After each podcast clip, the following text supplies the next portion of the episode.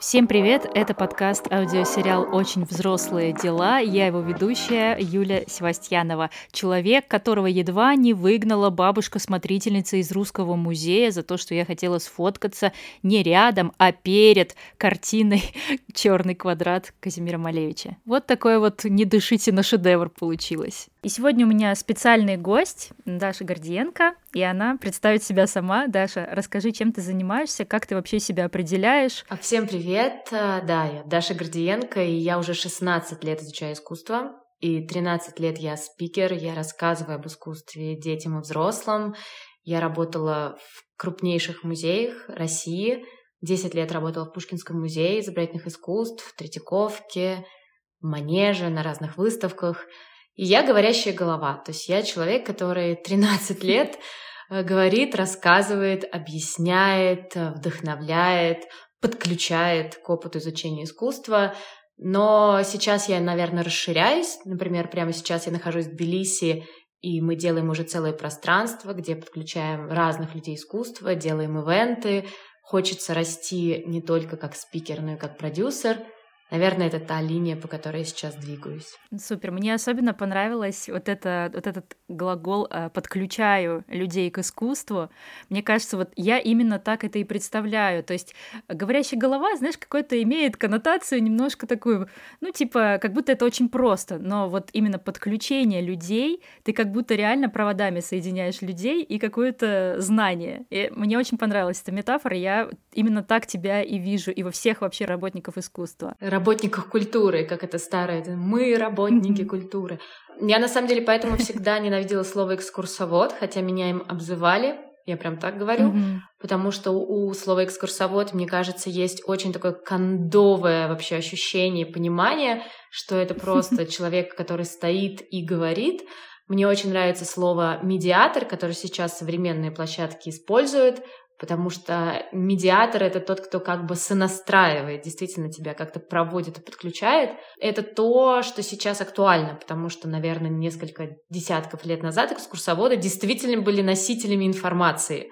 Сейчас носители информации Алиса, Google, Алекса, mm-hmm. все, кто хотите, а вот тот, кто поможет тебе вот этот мостик проложить, это как раз, да, это, это мы.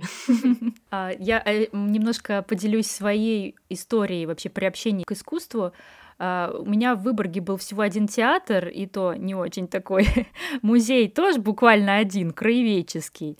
И поэтому, когда я переехала в Питер, для меня открылся дивный новый мир, куча музеев э, самых разных, от современного искусства там, до классического точнее, наоборот, от классического до современного.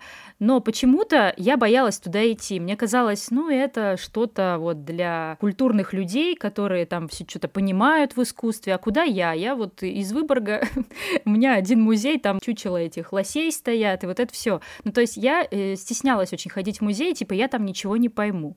Скажи, пожалуйста, в каком возрасте начинать приобщать детей к музеям, к искусству, к созерцанию какому-то? И почему не нужно стесняться, бояться ходить в музеи? Давай я начну, наверное, с конца. Начну с какого возраста. Ко мне действительно приводили детей четырех лет, пяти лет Ого. на занятия. И взрослые, взрослые спрашивали, ну вот как же так, дети ничего не запомнят? Дети не запоминают действительно в этом возрасте фактов, они вообще по-другому мыслят.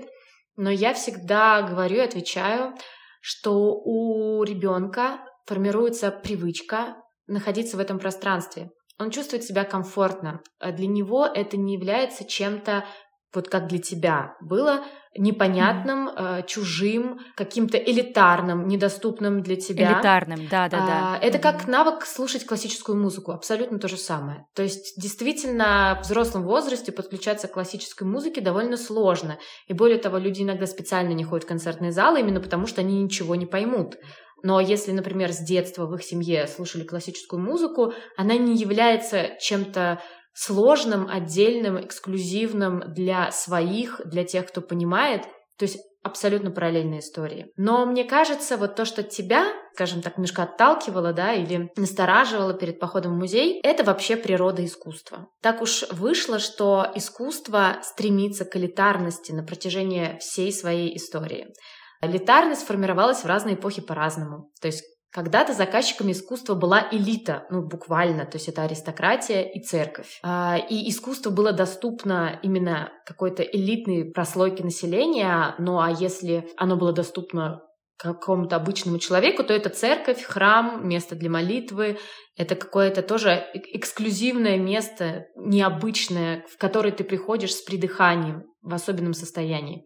Наверное, здесь просто работает сама природа искусства. Так уж сложилось, что эта элитарность, она всегда будет. И просто в разное время, в разные эпохи она будет по-разному проявляться. Вот. Если мы еще затронем тобой тему, с тобой тему современного искусства, то э, тоже поговорим о современной элитарности искусства. В общем, на самом деле, единственный выход, насколько я понимаю, просто начать ходить. Неважно в каком возрасте. Когда ты привыкаешь просто к атмосфере, да, к обстановке, как себя там ведут, э, останавливают останавливаются люди почитать описание, не останавливаются, просто шагают. Ну, то есть, э, как только ты учишься находиться в пространстве музейном или что это, выставка, да, экспозиция какая-то, ты начинаешь просто себя там свободнее ощущать и, наверное, понимать больше. Тут даже такая, такая вещь, мне кажется, это еще проблема э, российских музеев, Петербурга, Москвы, мы такие олдскульные ребята в этом плане, потому что все-таки музеи мировые, европейские музеи, они более френдли, они более mm-hmm. раскрепощенные, они больше позволяют человека чувствовать себя раскрепощенным в музеях. Они к этому идут, понимают это, и, конечно, мне кажется, тут еще вопрос нашей такой старой школы э, музейной, советской вот, вот всей этой истории. Вы знаете, сейчас расскажу смешную историю, когда я читала лекции в Пушкинском музее, там действительно приходило очень много такого еще советского народа, ну, то есть э, возраста, которые прям, ну, буквально как к жрицам к нам относились. То есть вот как будто бы мы, не знаю, питаемся какими-то зернышками, э, держим обед безбрачия и просто живем в музее. Э, это вот как бы отношение к искусству с придыханием еще сформировано нашей советской mm-hmm. культурой. То есть мы как будто бы должны быть на определенном уровне, на определенной волне, чтобы прийти в музей, а не так, что ты разбит, устал, и у тебя вообще тяжелое состояние в жизни, и ты идешь в музей, чтобы отдохнуть, вдохновиться, переключиться и вообще войти в какое-то абсолютно иное состояние. По сути, иногда для этого мы смотрим кино, и поход в музей может иметь такой же эффект. Mm-hmm. Просто если мы не будем требовать от себя какого-то соответствия этому. Да, расскажи, пожалуйста, знаешь ли ты разгадку этого невероятного парадокса? Почему в детстве, в подростковом возрасте скучновато ходить по музеям, а как только мы взрослеем, прям надо нам в каждом городе побежать. Если мы в Париже, то мы идем в Лувр, если мы там в Италии, мы идем, конечно же, в музей Ватикана. Почему возникает вдруг у взрослых интерес к искусству? Ну, мне тут немножко сложно ответить, потому что я ходила в музей со школы, и мне было не скучно. То есть я, как бы, видимо, одна из немногих в классе, которая слушала и задавала вопросы. То есть мне в целом было интересно с детства. Поэтому, наверное, я не могу прямо подключиться к этому опыту, чтобы объяснить. А, но я думаю, что здесь социальные штуки играют роль, потому что вопрос эм, всегда из семьи идет. И я много лет провожу семейные занятия по искусству, именно семейные. То есть когда взрослые приходят с детьми. И все это сначала выглядит так, что дети, э, что взрослые толкают своих детей, говорят, слушай тетю, и дальше поворачиваются к друг другу, начинают разговаривать. Я это запрещаю. То есть я говорю, если вы пришли, то вы также участвуете, mm-hmm. потому что ваши дети будут смотреть не на меня, ваши дети будут смотреть на вас. И если вы не интересуетесь, если вы не слушаете, то вряд ли дети будут Согласна. подключены. Mm-hmm. И как только родители начинают что-то друг с другом разговаривать, отвлекаться, детей тоже сразу разносят. Они не слушаются, они куда-то вот разбегаются, рассеиваются вниманием. И поэтому, мне кажется, вот еще наша такая школьная была история, когда нас сажали в автобус и отвозили куда-то в музей, под конвоем куда-то вели. Как-то вот у нас не было примера, мне кажется. Не у всех. Но вот, например, у меня в семье, у меня мама, она учитель рисования, и сейчас занимается дизайном, и она сама меня водила в музеи, и она интересовалась mm-hmm. этим, и это просто органично привилось мне, то есть я пришла в музей, и мне тоже было сразу интересно. У меня не было отторжения от музея. Э, мне кажется, это важный ответ. Но когда мы взрослеем, у нас появляется какая-то собственная мотивация, иногда она тоже абсолютно как бы социальная, то есть в Лувр классно ходить, ты крутой, если съездил в Париж и сходил в Лувр, как ты не знаешь Мона Лизу.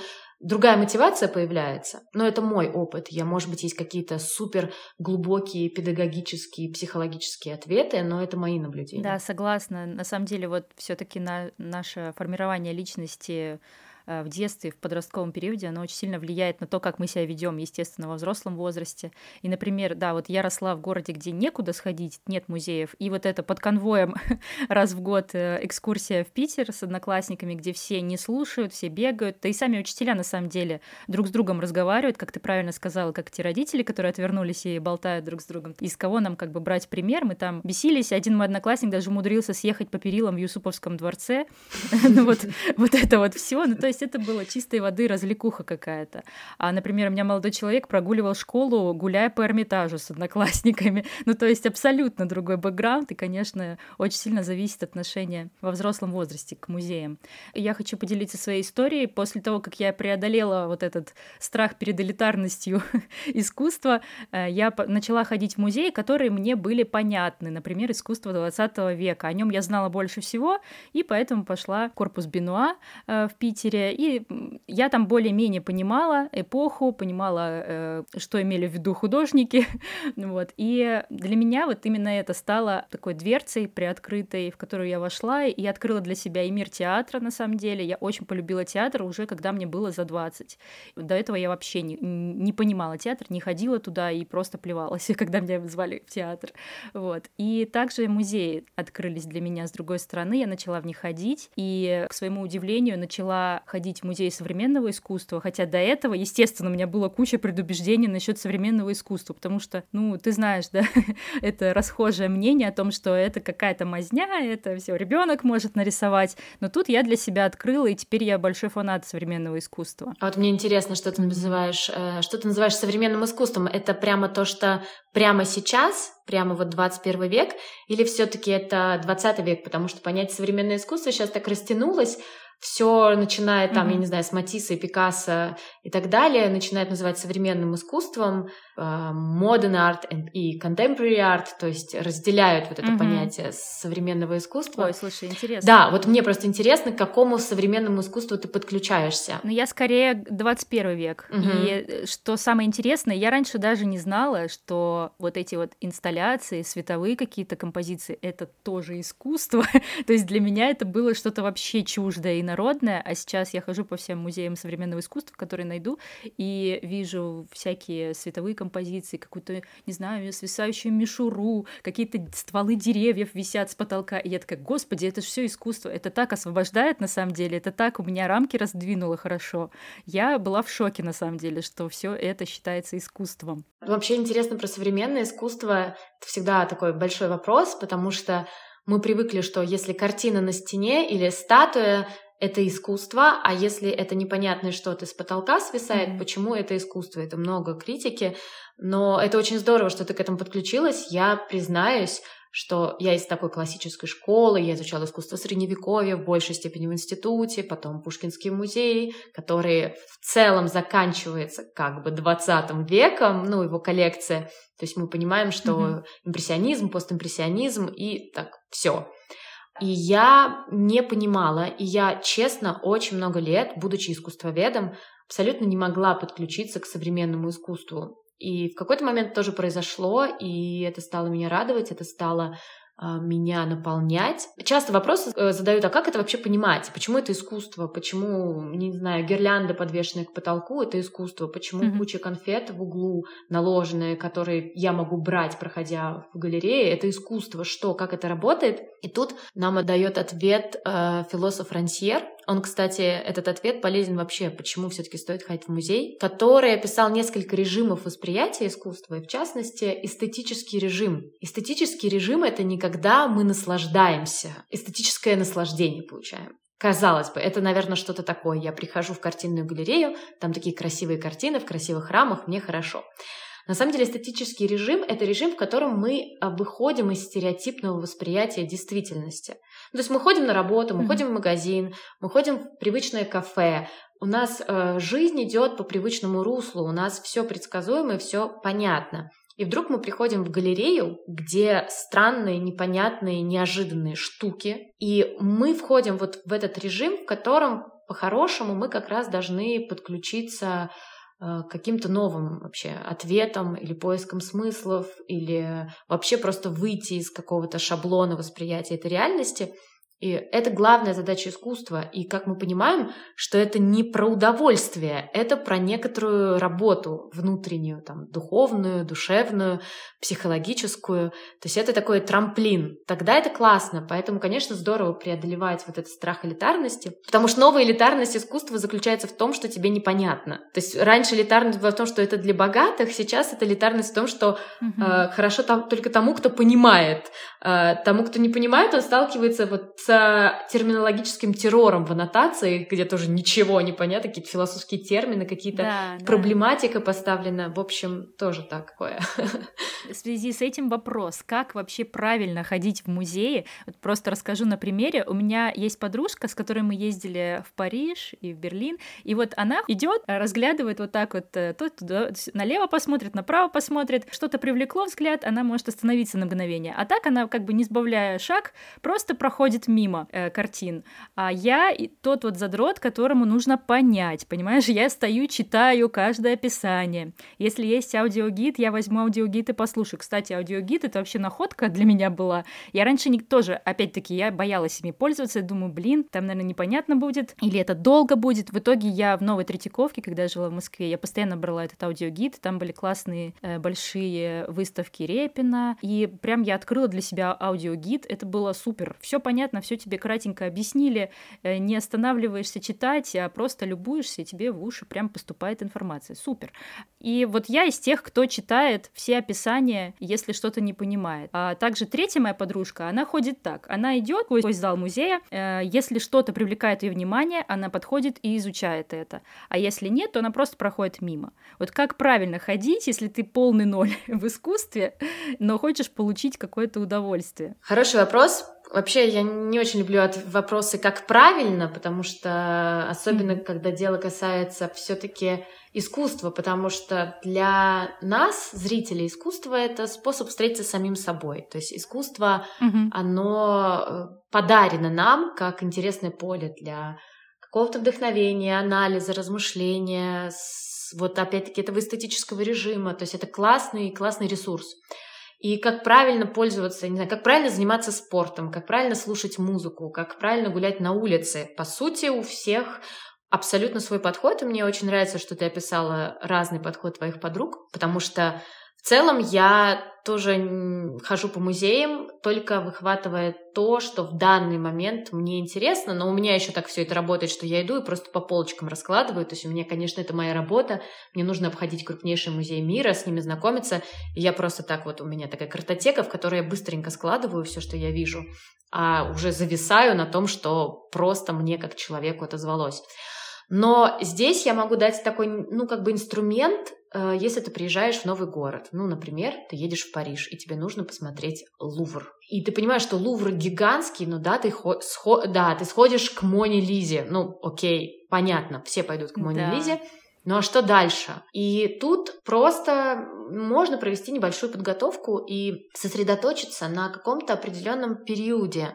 Например, я, например, я очень люблю искусство прото-ренессанса, и я понимаю, что весь Лувр я не посмотрю, но схожу, наслажусь а, моими любимыми художниками итальянскими 13-14 века. И дальше я не страдаю из-за того, что я не посмотрела остальные гигантские залы. И вот это вот, ну, это все зависит тоже от характера человека, потому что раньше я прямо пыталась охватить все, и это было тяжело. Я не, не, не получала никакого удовольствия от этого. То есть я это делала потому что надо, потому что как же так, я должна знать.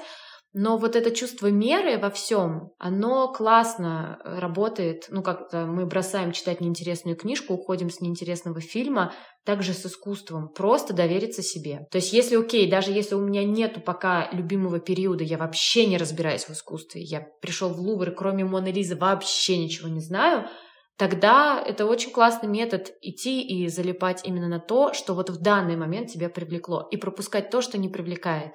Но это информация, и она не вся нужна. Ну, то есть, если ты не искусствовед, ты не, не должен знать все периоды искусства. Зачем тебе это? Согласна, согласна. Еще у меня есть тоже подруга дизайнер, и она ведет какие-то уроки в музеях э, для своих учеников, и тоже у нее есть такой вопрос, то есть она, они проходят один зал вместе с учениками, она спрашивает, какую бы картину ты себе повесила дома? И объясни, аргументируй. Мне, я теперь всегда себе задаю этот вопрос, вот что меня привлекло в этом зале, чтобы я вот взяла себе домой, повесила любовалась. Ну, это такой вопрос, потому что он очень спорный, потому что есть вещи, которые обалденные работают, то есть они обалденные как произведение искусства, они круто работают в музее, они просто вау. Ты бы их точно не повесил в комнате, потому что иногда с очень сильными заряженными вещами просто нельзя жить каждый день. Но вот, например, танец Матисса или ну да. эм, я представила. Возьмем вообще коллекцию Щукина, нашего коллекционера, мецената начала 20 века. Собственно, Щукин и Морозов собирали наших импрессионистов и постимпрессионистов, наших, ну то есть они французские, но стали уже нашими, потому что в Эрмитаже в Пушкинском mm-hmm и вот Щукин, например, он собирал самых экстремальных художников, которые висели у него дома. То есть это было много Гогена, много Матисса и так далее, кубисты. То есть это была абсолютно дичайшая ну, вот смесь. Они еще висели шпалерной развеской, то есть это когда картины вот так вот одна над другой висят на стене, и э, даже есть фотография в интернете, где как бы вот в черно-белые фотографии интерьера Щукина развешаны вот эти его работы. Ты понимаешь, что он жил в этом, это абсолютная дичь. Ну, то есть там все, там столько энергии с этих работ, и поэтому я знаю эту игру, но для меня, мне кажется, она не совсем честная в плане вот твоего восприятия, потому что что-то я искренне люблю и что-то меня заряжает, но я не готова с этим жить каждый день. Вот. Но это интересно, и, конечно, это прием тоже работает, но, наверное, не для всех периодов искусства. Или, может, мне, например, понравилась какая-то гигантская инсталляция, да, но не заберу же я ее домой. Иногда это классно, что ты к этому подключаешься в определенный период момента в определенное время, и вот сейчас это для тебя сработало, и ты забираешь домой или вообще это прожитое ощущение а не саму работу. Про забирать домой это вообще отдельная история, потому что вот эта элитарность и вообще современное искусство, почему инсталляции, почему какие-то странные непонятные штуки, которые, по сути, ты не можешь даже коллекционировать иногда, потому что мы с тобой сейчас немножко говорим об искусстве как о процессе таком все-таки потребления, да, и искусство это еще и большой арт-рынок, это коммерческая вещь. Mm-hmm. И искусством торгуют буквально, искусство коллекционируют, но искусстве зарабатывают. И современное искусство, оно тоже еще борется вот с этой вот стороной потребления. То есть как будто бы современные художники максимально стараются сделать искусство, которое ты не можешь коллекционировать. Ты не можешь как бы вот его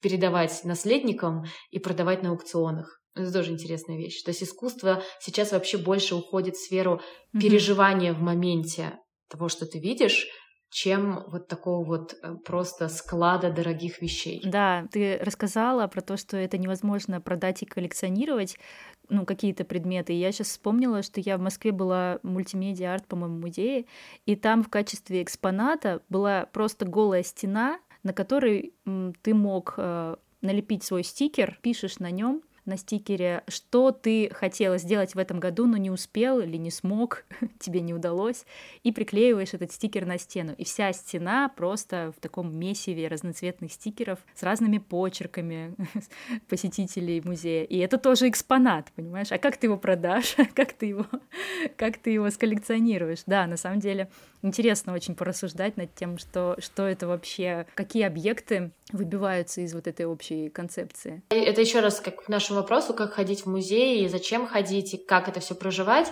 То есть это вот эксклюзивность, mm-hmm. дороговизна этих предметов, какая-то вот элитарность этих предметов, искусства, там за тобой смотришь, чтобы ты что-то не трогал.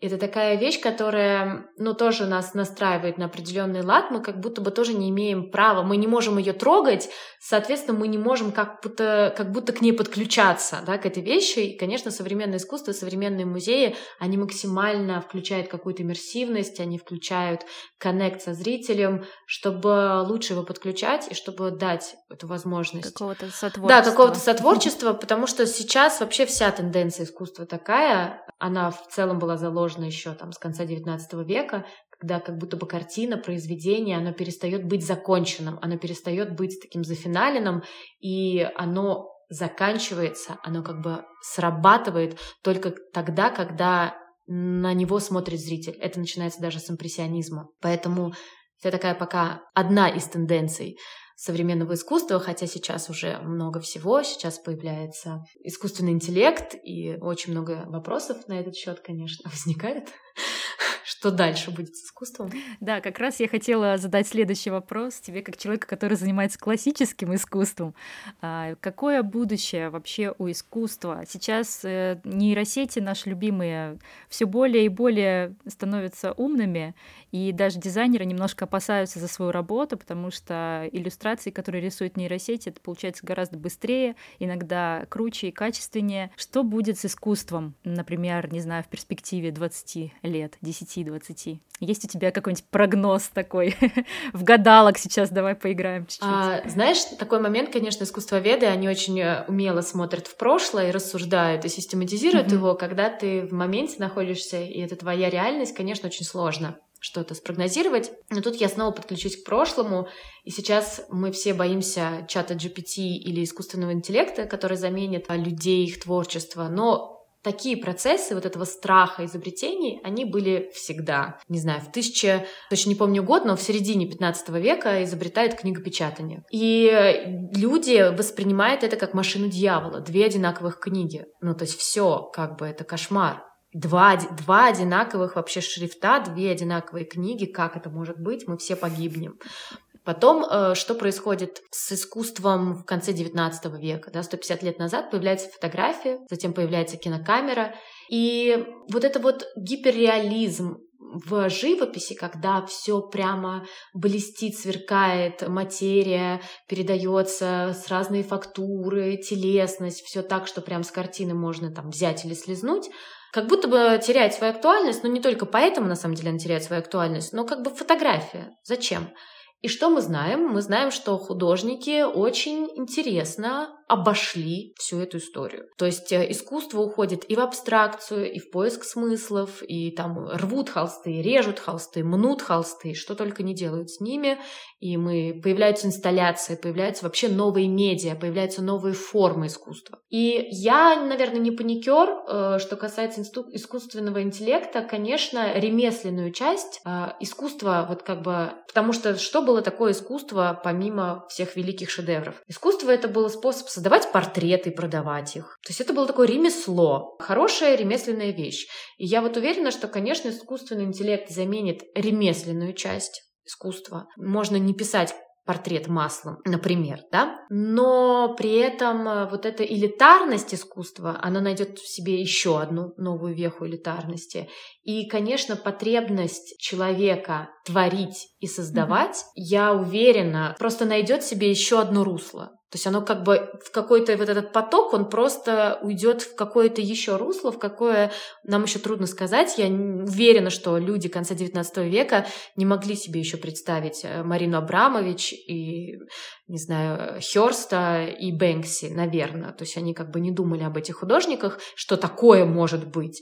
Э, но оно появилось, и я уверена, что также оно потечет, потому что это большая, большая такая волна, энергия, человеческая потребность вековая, тысячелетиями, я не уверена, что ее можно заменить просто искусственным интеллектом. Ремесленную часть, да. Согласна, согласна. Мне кажется, и когда телевидение появилось, все такие, ну все, да, газеты умрут, книги умрут, у нас же есть телевидение. В итоге что? До сих пор есть и то, и другое, и третье. Я э, тоже была очень наивная, мне казалось, что вот, ну уж в 2020-х не надо будет учить иностранные языки, потому что у нас будут, не знаю, какие-нибудь чипы, которые нам просто вкачают иностранный язык, потому что что, ну, как бы в детстве в моем, в 90-х, так и говорилось, что... Слушай, летающего скейта до сих пор да. нет, а вообще-то Макфлай уже летал. как это вообще? Я такая, блин, надо все таки учить этот английский. Никакого чипа пока нет, черт возьми, пока и не предвидится. В общем, все вот эти страхи и нагнетения, оно, конечно, пока еще беспочвенное. Но поживем увидим. Это еще и коммерческая часть, то есть я реально знаю ребят, которые под заказ делают вещи, которые потом преподносят как чат, ну, то ли либо как чат GPT, либо как искусственный интеллект, а эти вещи реально сделаны живыми людьми. То есть э, это продается как искусственный интеллект. Не знаю, я, наверное, не сторонник вот этого э, восстания машин, да, вот этой, как бы, скажем, фобии, да, такой. Потому что если мы говорим о потреблении картинки со стороны зрителя и потребителя, Возможно, зрителю и потребителю можно что-то подсунуть, но помимо зрителя и потребителя есть э, творцы, есть люди, которые это создают, и их просто прорвет в какую-то еще новую, как скажем, форму, новое медиа, какое-то выражение себя, то есть, если эта потребность человека есть тысячелетиями, то вряд ли она просто mm-hmm. исчезнет. Да. И сейчас хотела тебе задать последний вопрос, э, опираясь на твой опыт. Э, можешь назвать какое-нибудь самое яркое впечатление от произведения искусства? Может быть, это было в детстве, может быть, вот недавно совсем, вот когда ты прям застыла и такая, господи, это вообще, это, это мое прям, я чувствую, что это мое. А, можно два. Давай, да, хоть три. Ну просто это очень сложно, так как все-таки такой гигантский опыт, и очень э, как-то сложно обидеть разные опыты, взять и сказать, нет, это было не так важно. Но, наверное, детское, вот тот момент, когда я поняла, что я буду искусствоведом, хотя, честно признаюсь, я неосмысленно шла к этой профессии, скорее методом исключения. То есть я хотела там быть журналистом, филологом, но у меня дисграфия, пойду на хорошее гуманитарное образование, историк скучно, ну, короче, как-то вот я выбрала искусствоведа. То есть это не то, чтобы вот я шла к этому с детства, но на самом деле шла. я помню, что мне было лет 14, наверное, и мы ездили в поездку в Ферапонтово. И Ферапонтово фрески Дионисия, э, нашего средневекового живописца, хотя как средневекового? Вообще-то Дионисий у нас современник эпохи Ренессанса в Италии. Рублев, затем Дионисий. Там были фрески Дионисия, которые меня очень сильно впечатлили. То есть это такая музыка, поэзия, живописи, настенной росписи. Сейчас это немножко, может быть, пошло звучит, но я сейчас как раз выражаюсь таким впечатлением 14-летнего э, подростка, который там пишет стихи такие примерно. Вот, то есть это было потрясающее, сильное впечатление, абсолютно нерациональное. То есть это было просто такое детское ощущение от искусства, при том, что это монументальное искусство, то есть это архитектура, украшенная живописью, mm-hmm живописью древней, да, то есть там 15-16 век, и ты одновременно погружаешься в сразу несколько слоев, то есть это слой и э, визуальной красоты, и вот этой древности, и композиции, и одновременно созданного пространства, и мне кажется, тогда вот я очень сильно подключилась к искусству. А, но, еще раз говорю, не очень-то осознанно пошла на историю искусств. И второй момент, когда я начала видеть вот все вот эти вещи, которые мне показывали на слайдах в институте, вдруг в реальности. Я не тот ребенок, который с детства куда-то ездил, путешествовал. В свою первую поездку за границу я поехала в 20 лет. Это была студенческая поездка. Мы поехали в Стамбул. И затем поехали по побережью Малой Азии. И это просто было, ну, то есть нереальное погружение в другую культуру, в какой-то незнакомый мир искусства. При этом мы ехали смотреть Византию, то есть потому что мы тогда изучали Средневековье. У нас был потрясающий педагог, искусствовед. Это еще была зима, падал снег. Я помню, что мы вот прилетели, вышли на площади перед Святой Софией, вот эти минареты, падает снег, и вдруг начинает петь Мудзин, и все, как бы ты уходишь с головой в это все, и какая-то такая очень сильная вещь. И затем я практически сразу, мне подарили поездку в Италию, такую галопом по Италии, то есть это было там 7 дней по всей Италии. И я очень хорошо помню, что я сижу в, в Риме, церкви Санта-Марии Маджоре, и там тоже смотрю эти, тогда я болела Византией, смотрю эти византийские мозаики и просто как бы рыдаю от того, что я это вижу в реальности. И мне казалось, конечно, что это последний раз в моей жизни, то есть я вижу эти вещи э, в реальности. Такое, конечно, это очень юношеская, такое максималистская история, но видишь, как-то оно все связано с монументальным, то есть с архитектурой, с погружением mm-hmm. э, в, в, этот, в эту среду. Поэтому я считаю, что, конечно, искусство надо изучать ногами, ну как надо, слово надо дурацкое. То есть искусство классно заходит, э, когда ты именно ходишь в музей, в среду. То есть круто слушать лекции, это полезно, и там сейчас огромное количество возможностей слушать там всякие онлайн-лекции. Это я не отрицаю, я сама их провожу. Но мне кажется, вот это подключение к какой-то вот наэлектризованной, что ли, среде, а, в которой это все создавалось, живет, вот эта патина, вот этой времен, а, либо наоборот какая-то странная концептуальность пространства современного, в которое ты попал, вот это прямо супер. То есть э, это тот момент, где у тебя может произойти такой шифт, ты вдруг как бы что-то новое для себя или в себе открыл. То есть это точно работает так. Да, поделюсь своим моментом тоже такого же, не знаю, счастья, что ли, созерцания. А, я ездила в Париж, пошла в музей оранжери, и это музей импрессионизма, и начался какой-то сильный дождь, у меня был зонтик, и зонтик из-за порывов ветра сломался, просто все спицы у меня сломались, и перед музеем была очередь на очень много человек. Я стояла без зонта полтора часа, ожидая входа в музей оранжери. В итоге я туда зашла насквозь промокшая и оказалась в круглом зале э, с кувшинками Мане. А там эти кувшинки вот по всей поверхности стен в этом зале. То есть это целый круг а, с картиной, с огромной вот этих кувшинок. Я такое там счастье испытала, хотя на самом деле я не фанат вот так, такого вида живописи, но именно тогда все сошлось как бы для меня. Я была насквозь промокшая, оказалась в теплейшем музее, там было очень красиво, уютно, и вот я просто иду по кругу, а кувшинки не кончаются. Я один круг намотала, второй круг намотала, и меня что-то так загипнотизировало это, и я почувствовала реально вот это вот ощущение ощущение счастья, и когда хочется плакать. Вот прям такой опыт невероятный получила. Вот такой, знаешь, немножко, не знаю, какой, может быть, оф-топ. Я же много лет работала в Пушкинском, на Кропоткинской, и там рядом храм Христа Спасителя. Mm-hmm. Раньше прям это было очень э, как бы странно выглядело, то есть я выходила из метро и не могла попасть вот на всю эту большую площадь, чтобы добраться до музея на работу, потому что, например, в храм Христа Спасителя привезли какую-нибудь святыню, а в Пушкинском музее выставка, и стоят очереди и туда, и туда. Ага. И все это оцеплено э, каким-то конвоем, каким-то забором, и я просто своим пропуском рвусь и говорю, пустите, у меня экскурсия, лекция, пустите, я иду на работу. И это, нас, это просто абсолютно симметрично выглядело. То есть люди, которые стояли на поклонении э, в храме Христа Спасителя, и люди, которые стояли, не знаю, на поклонении, кому, не знаю, там, Пикассо, Дали или там да. Рафаэлю.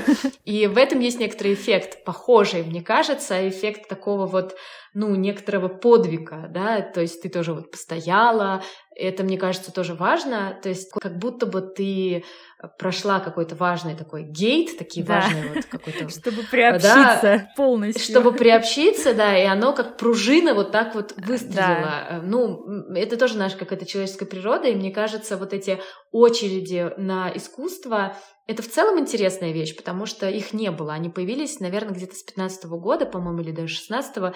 Это когда двери на выставку Серова снесли, вот после этого все стали ходить на выставки, и оно вдруг этот бум какой-то выставочный образовался, да, вот это попасть в музей, простоять выставку, и мне кажется, это интересно, это классно, это было немножко как будто бы аккумулировано специально, а, но это круто работает, это полезно, это просто полезно для человека. То есть какой-то прожить такой опыт и почувствовать, что все не зря, или иногда все зря. То есть, конечно, иногда бывает, люди стояли, стояли, пришли такие, в смысле? Вот, но это тоже сильная эмоция. Это тоже опыт. Да, это тоже опыт, это тоже сильная эмоция, э, разочароваться сильно в чем-то, ну, то есть я имею в виду искусство, это значит с кем-то это обсудить, поговорить, а почему вообще, что, что он хотел этим сказать. Вот, э, отсюда, конечно, вывод, что Этим опытом не стоит пренебрегать. Знаешь, какая еще элитарность возникает? Почему людей может отталкивать, что есть такие те, кто понимают, и они такие все разумные, об этом все рассуждают, и они на тебя так немножко свысока смотрят, снобизм. А, сразу скажу, что именно вот среда искусства, изобразительного искусства, искусствоведческая среда, она жутко снобская. Я сама страдала от этого снобизма, потому что люди зачастую они служители искусства, то есть работают в музеях за маленькие деньги, получив 100-500 образований, и все, что им остается, это смотреть на тебя свысока. Такое есть в музеях, особенно в российских музеях. И просто надо понимать, что это не потому, что ты действительно там чего-то недостоин, а просто это защитная реакция. То есть это тоже такое поле, где люди э, себя ставят на какой-то пьедестал, э, но это абсолютно не потому, что он какой-то неприступный. Это такая инсайдерская информация. Да, я очень хорошо тебя понимаю, потому что в филологических, литературных кругах то же самое. Типа, ах, вы не читали Хемингуэя в оригинале? Как вы можете судить о нем? И вот это все. Да, да, да. Очень хорошо понимаю. Примерно так, да. Да. А пока мы все разбросаны по странам, по разным, по разным городам, остается ходить на лекции. Расскажи, пожалуйста, на какие лекции к тебе можно прийти, что вообще у тебя готовится? Может, э, порекламируемся давай. Порекламируемся, супер. Но если вы в Тбилиси, обязательно приходите э, ко мне на лекции в Тбилиси, в Miracle Space. Я их читаю в Культура Бранч, но вообще я думаю, что мы покажем мой Обязательно, Instagram. обязательно. А, да, приходите в Тбилиси офлайн. И по поводу онлайн, вообще я потихонечку запускаю такой свой проект. Я тоже хочу делать уже начала делать свой подкаст, сделала первый выпуск, пока его не выпустила. А, он называется «Точка схода». Мне интересно соединять искусство с другими дисциплинами, то есть междисциплинарно. Первый выпуск мы говорили об искусстве вместе со стилистом. То есть, например, как искусство можно использовать в поисках стиля. То есть искусство, на самом деле, это не просто ходить и смотреть. Искусство — это прямо такой материал, с которым можно работать. Это, наверное, мои планы на будущее. Подписывайтесь на аккаунт Даши, следите за новостями. Если вы в Тбилиси, приходите, пожалуйста. Я, к сожалению, вот была только в Батуми, вот до Тбилиси не доехала, но если бы доехала, первое место, мне кажется, куда бы я пошла, это, наверное, к тебе, к тебе на лекцию, потому что действительно очень приятно с тобой беседовать. И спасибо огромное за этот разговор. Мне кажется, он спасибо. очень интересный, очень полезный будет для всех. Спасибо. Вообще-то я первый раз пришла в гости в подкаст. И... Ура! Ура! Я всегда мечтала работать на радио. Наконец-то. Вот, и вот ты здесь. Я очень буду ждать твоего подкаста. Мне прям очень интересно. Класс, спасибо.